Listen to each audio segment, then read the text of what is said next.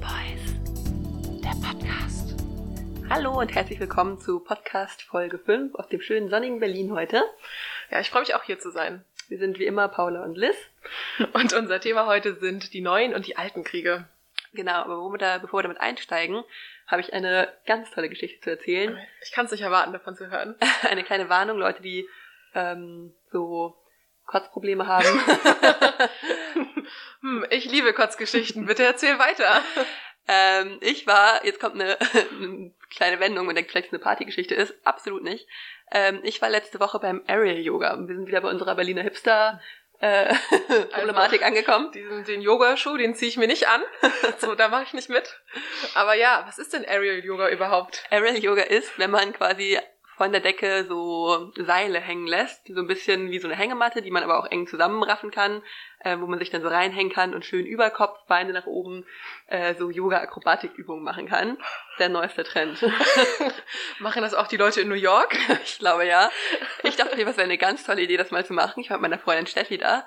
Ähm, es war auch so ganz witzig, die ersten, weiß ich nicht, zwanzig Minuten. Da habe ich schon gemerkt, so, okay, es ist A, es hat anstrengend, B, ganze Blut im Kopf. Ich hatte nur noch so richtig dröhnenden Kopf und bekam so leichte Kopfschmerzen. Noch alles in Ordnung, weißt du, was macht man nicht alles für den, ja. für den Sommerbody. Ja, aber ich liebe es, wenn Yoga einfach so entspannt ist. Richtig entspannt. Ähm, aber irgendwann, ich habe so ein leichtes Problem mit ähm, so Schwindel manchmal, bei so auf Segelbooten zum Beispiel. Wenn du wieder auf der Segeljacht abtankst. Richtig. Bei diversen Kreuzfahrten, die ich natürlich immer mache, habe ich das schon manchmal das Problem. Und beim Aerial-Yoga. Mir wurde irgendwann so unglaublich schlecht. Ich bin so seekrank geworden von diesem wackelnden Seil, auf dem ich da hing. Irgendwann mussten wir so unseren Nacken in das Seil rein, also wir saßen im Boden und wir mussten unseren Nacken so in dieses Seil reinlegen. Einfach so entspannen quasi. Und ich merkte, wie plötzlich so alles schwarz um mich rum wurde. Mein ganzer Körper hat so ein bisschen an zu, äh, zu kribbeln angefangen. Mhm. Ähm, Ich merkte schon so, das ist vielleicht nicht mein Sport. Und seitdem, dann ging es bergab. Es war so nach der Hälfte der Stunde und ich musste noch die andere Hälfte mitmachen. Ich kann ja schlecht einfach rausgehen. Und mir war so unglaublich schlecht, dass ich einfach nur noch versucht habe, so ordentlich zu atmen und irgendwie das so beisammen zu halten. Meine Freundin nebenbei musste immer ein bisschen lachen, weil es halt alles nicht mehr so geklappt hat. Ihr ging es aber ganz gut. Am Ende sollte man es einfach nur noch in diese Hängematte quasi reinlegen und entspannen und so einen Kokon bilden. Ich dachte, okay, das kriege ich gerade noch so hin. Wirklich gar nicht. Mir ist so schlecht geworden, dass ich die zehn Minuten Entspannung so auf eine Minute verkürzt habe. Ich dann so ein bisschen auf den Boden noch gelegt habe und so einfach gewartet habe, dass das wieder alles ein bisschen gerade wird. Dann ganz viel Wasser getrunken habe, schon mal rausgegangen bin, während die anderen noch sich entspannt haben. Die Nachhausefahrt war dann auch nicht so schlimm, aber immer noch so schlecht war es mir einfach nicht weg. Und zu Hause angekommen, ich kam in die W G rein, habe nicht mal richtig Hallo gesagt, war so, hi, ich war gerade beim Aerial-Yoga. Ich glaube, ich muss mir kurz übergeben gehen. Und musste dann einfach, ich muss mich übergeben. Es war, es ist einfach, das ist nicht meins, ich kann es nicht empfehlen. Das ist natürlich auch einfach, ich weiß nicht, ich glaube, die letzte Erfahrung, die ich in der Fahrt hatte, war auf einer Rückfahrt von einem Festival. Da erinnere ich mich auch noch an dieses leicht kribbelnde Gefühl, wo ich dachte so, okay, ich bin hier gerade mit fremden Leuten im Auto, aber es geht gar nicht mehr, können wir bitte anhalten. Das war nur unangenehm. Das ist eine schöne Geschichte für ein anderes Mal. Ja, für ein anderes Mal. Ja, total gerne. Also wenn ihr Aerial-Yoga-Erfahrungen habt, ähm, teilt sie gerne mit uns und sonst empfehle ich es einfach gar nicht erst zu probieren. Ich dachte zwischendurch noch so, weil es halt so absurd ist, das ist ganz lustig, da werde ich mal irgendjemanden zwingen mitzukommen ähm, und das mitzuerleben und dann irgendwann merke ich so, okay, der Einzige, der davon irgendwie Nachteile haben wird, das bin ich, weil ich immer wieder so leiden werde. Also ja, nein, okay, gut, meins. Ja, Aerial-Yoga, Mensch, also dabei hatte ich mir das echt total viel vorgenommen jetzt, also auch so Yoga soll ja mega gut für die Haltung und so sein und ich liebe das einfach, so ein bisschen in den Zen zu kommen, aber das hat mich jetzt gerade voll davon abgehalten, ich hatte mich fast schon angemeldet. Schade. Na gut, soviel dazu. Ähm, jetzt zu unserem Thema heute, neue und alte Kriege. Genau, und zwar haben wir uns überlegt, dass es ja auch mal ganz interessant wäre, so zu sehen, inwiefern widerspricht sich wissenschaftlicher Diskurs und gibt es einfach manchmal zu bestimmten Theorien oder Thesen unterschiedliche Meinungen ähm, und wie verortet man sich dann selber? Und ein ganz so relativ bekanntes Beispiel, vor allem in Deutschland, sind dazu eigentlich die neuen und alten Kriege. Und zwar spricht ähm, zum Beispiel der Wissenschaftler Herfried Münkler, der ist Professor an der Humboldt-Universität in Berlin und eigentlich so relativ bekannt in Deutschland. Man sieht ihn manchmal durch deutsche Talkshows tingeln. Mhm. Ähm, und der hat das Konzept der neuen Kriege in Deutschland mitgeprägt. In den, eigentlich kommt es aber auch von Mary Kaldor. Das ist eine Wissenschaftlerin aus dem Vereinigten Königreich, die hat um neunzehnhundertneunundneunzig herum das Buch veröffentlicht, New and Old Wars, und dabei ist sie hauptsächlich auf die Unterschiedlichkeiten der neuen und alten Kriege eingegangen und hat darüber einen Fokus auf eine asymmetrische Kriegsführung ähm, gelegt und das Ganze an den Bosnienkriegen der neunziger Jahre so veranschaulicht. Und Münkler hat dann dieses Konzept oder diese Theorie in Deutschland dann weiterentwickelt und auch verbreitet. und hat da so eine richtige Theorie entwickelt und hat das auch selber als Theorieentwicklung quasi geframed. Und seine Vorstellung dabei eigentlich ist, man unterscheidet halt zwischen neuen und alten Kriegen. Und die alten Kriege, das wären dann die traditionellen Kriege der ähm, Staatenkriegsführung, in denen es meistens um die Verteidigung oder die Eroberung von Territorium, also sprich von Raum geht. Man hat also zwei oder mehrere Staaten, die gegeneinander in einem Krieg stehen und das Ziel haben, eine Grenzverschiebung ihrer Territorien zu erreichen. Dabei treten zwei Armeen oder mehrere Armeen gegeneinander an. Die Zivilbevölkerung war meistens ausgeklammert. Und es gab diese traditionellen Schlachten, die man dann vielleicht auch noch irgendwie aus der Vergangenheit kennt. Also wenn wir jetzt, na gut, der Zweite Weltkrieg ist vielleicht nicht so ein gutes Beispiel, aber die napoleonischen Kriege und so weiter, wo dann verschiedene Heere sich gegenüberstehen, einen Kampf ausführen und am Ende hat man dann ein Ergebnis, was auch implizite, implizite ähm, Folgen für das Staatensystem hatte in Europa.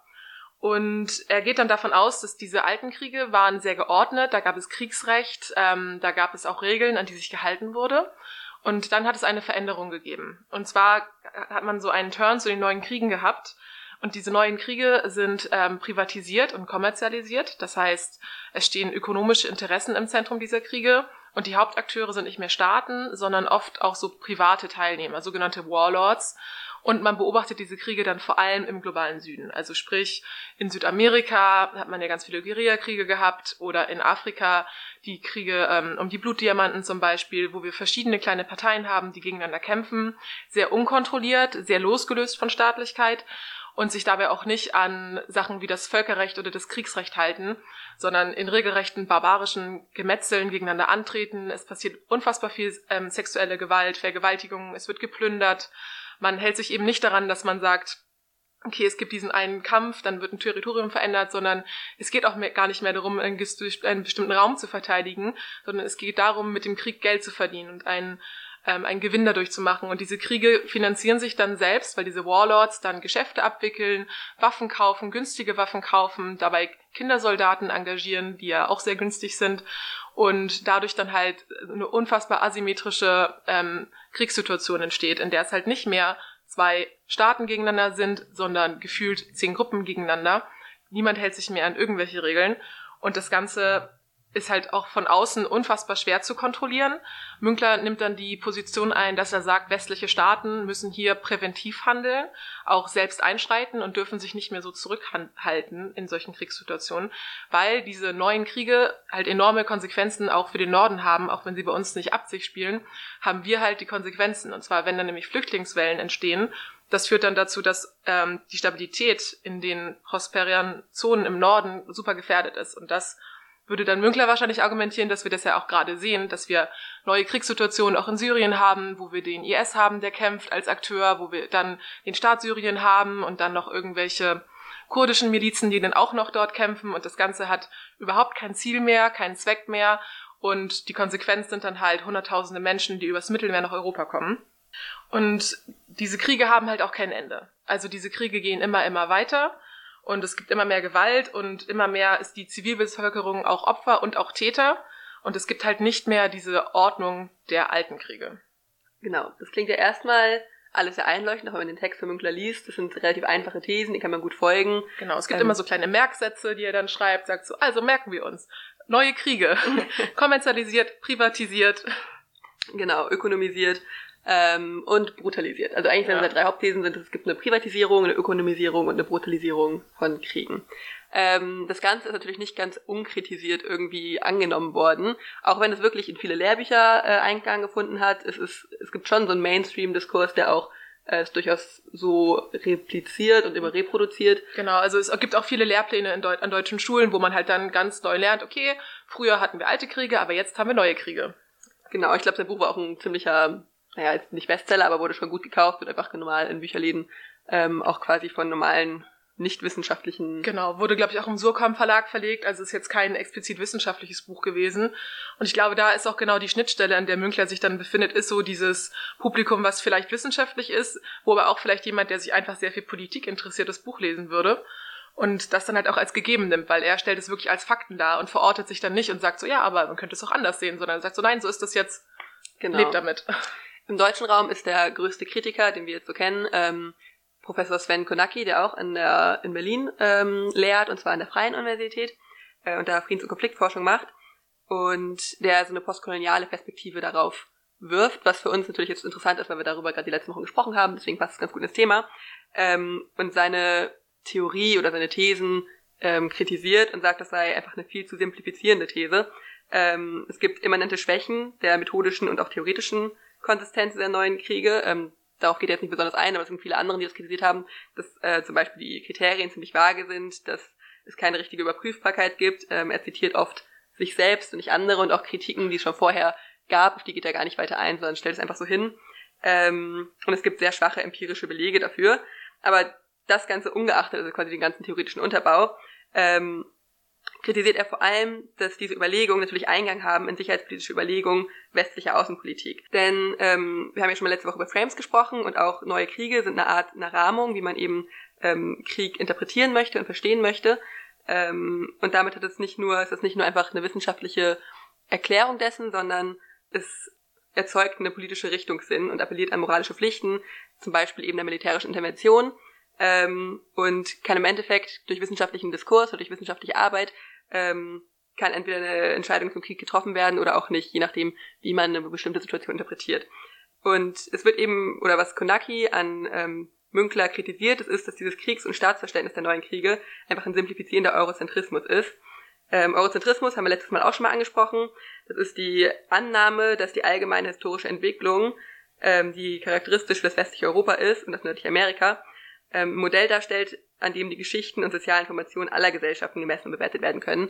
Also dass eben auch, äh, meinetwegen afrikanische Staaten, haben wir letztes Mal drüber gesprochen, die genau die gleichen Entwicklungsschritte ähm, gehen werden, die eben jetzt in Deutschland oder in Frankreich oder wie auch immer gegangen werden.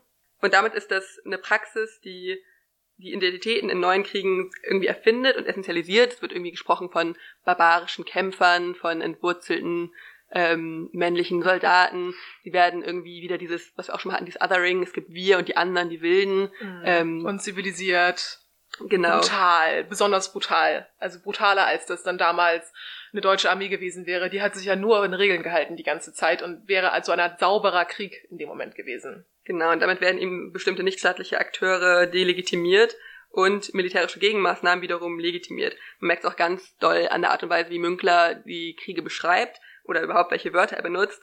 Ähm, er sagt, er benutzt ganz oft Sachen wie ähm, barbarisch, quälen, also schon aufgeladene Begriffe, ähm, und spricht dann andererseits von irgendwie einem sauberen, saubere Militärintervention oder dass Sicherheitsfirmen, die eingesetzt werden durch westliche Länder, dass die die saubere Art der Kriegsführung benutzen, während die anderen eben irgendwie ja barbarisch und widerwärtig irgendwie kämpfen ja. würden.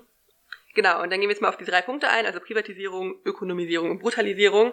Der Punkt der Privatisierung, das bedeutet eben, dass ähm, nicht mehr Staaten kämpfen, sondern nicht staatliche Gruppierungen kämpfen, dass es das irgendwie zugenommen hat, einfach in der Quantität und auch diverser geworden ist, also dass es einfach mehrere Gruppen gleichzeitig kämpfen.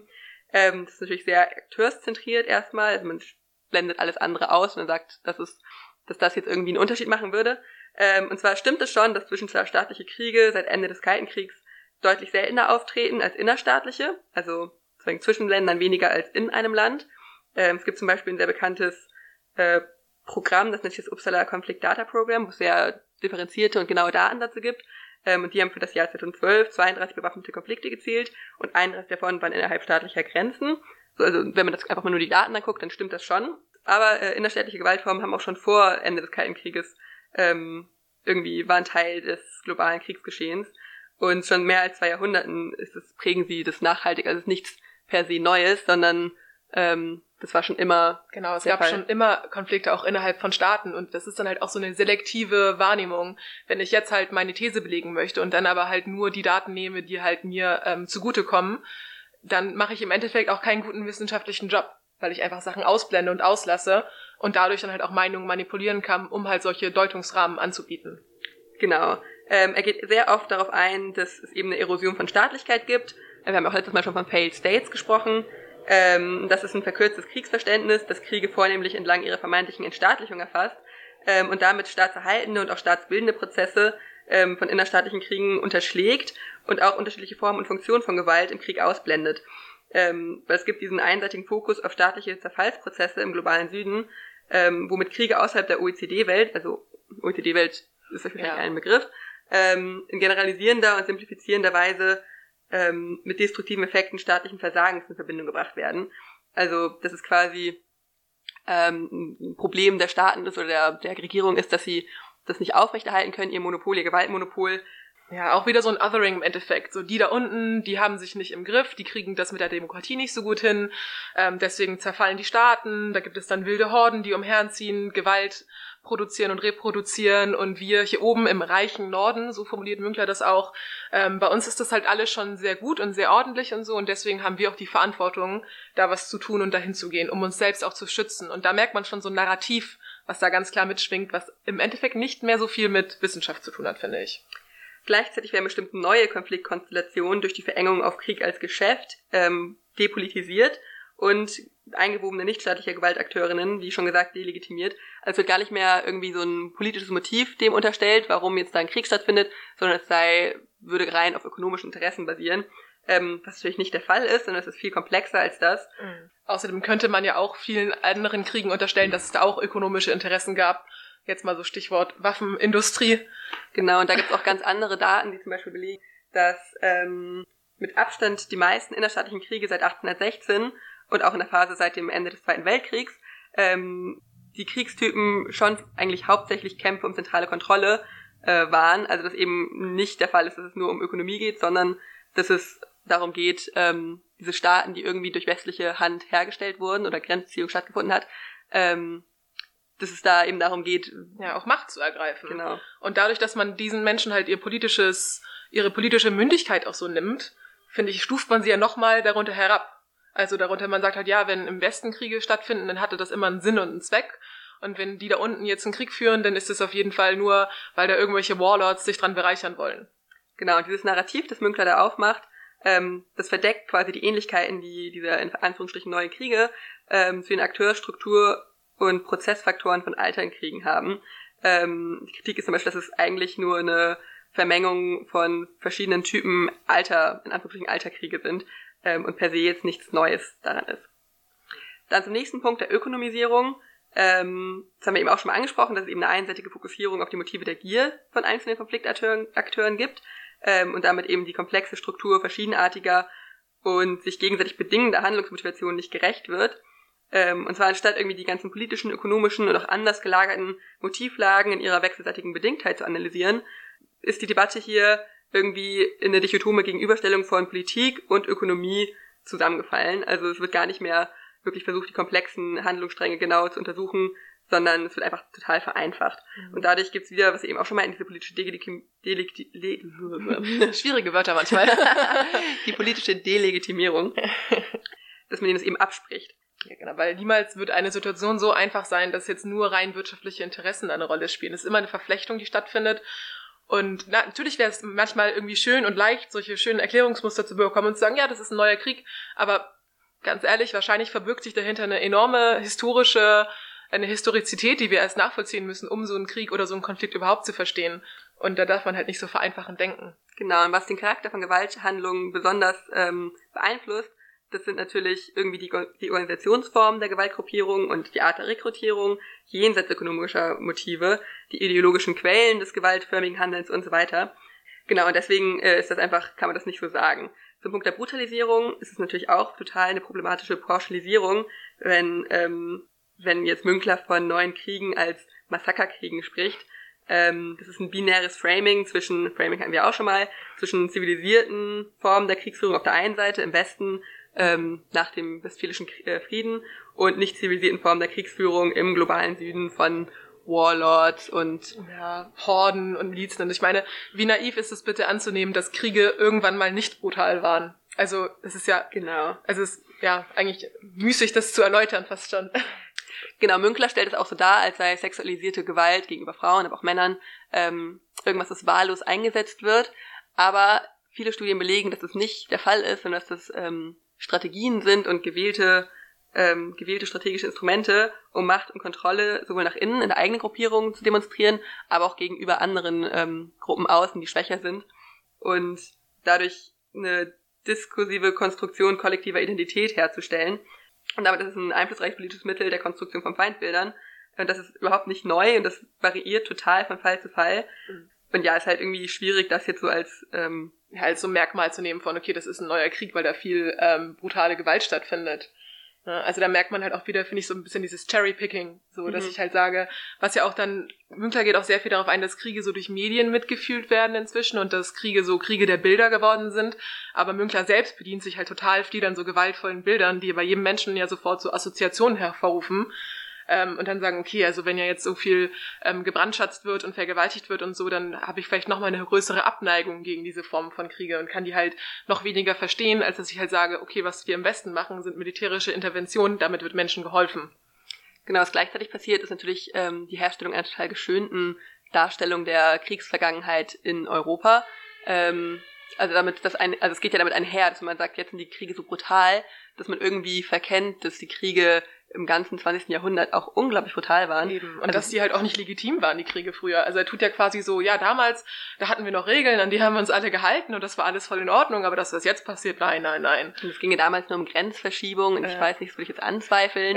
Ich würde es auch anzweifeln. Ich würde einfach nur die deutsche Geschichte angucken. Ja. Ähm, die Kriege in der Kolonialzeit waren auch in dem Sinne asymmetrisch, als dass irgendwie Staaten eingefallen sind ähm, und auf Gruppierungen nur getroffen sind und auch total brutal irgendwie mhm. waren.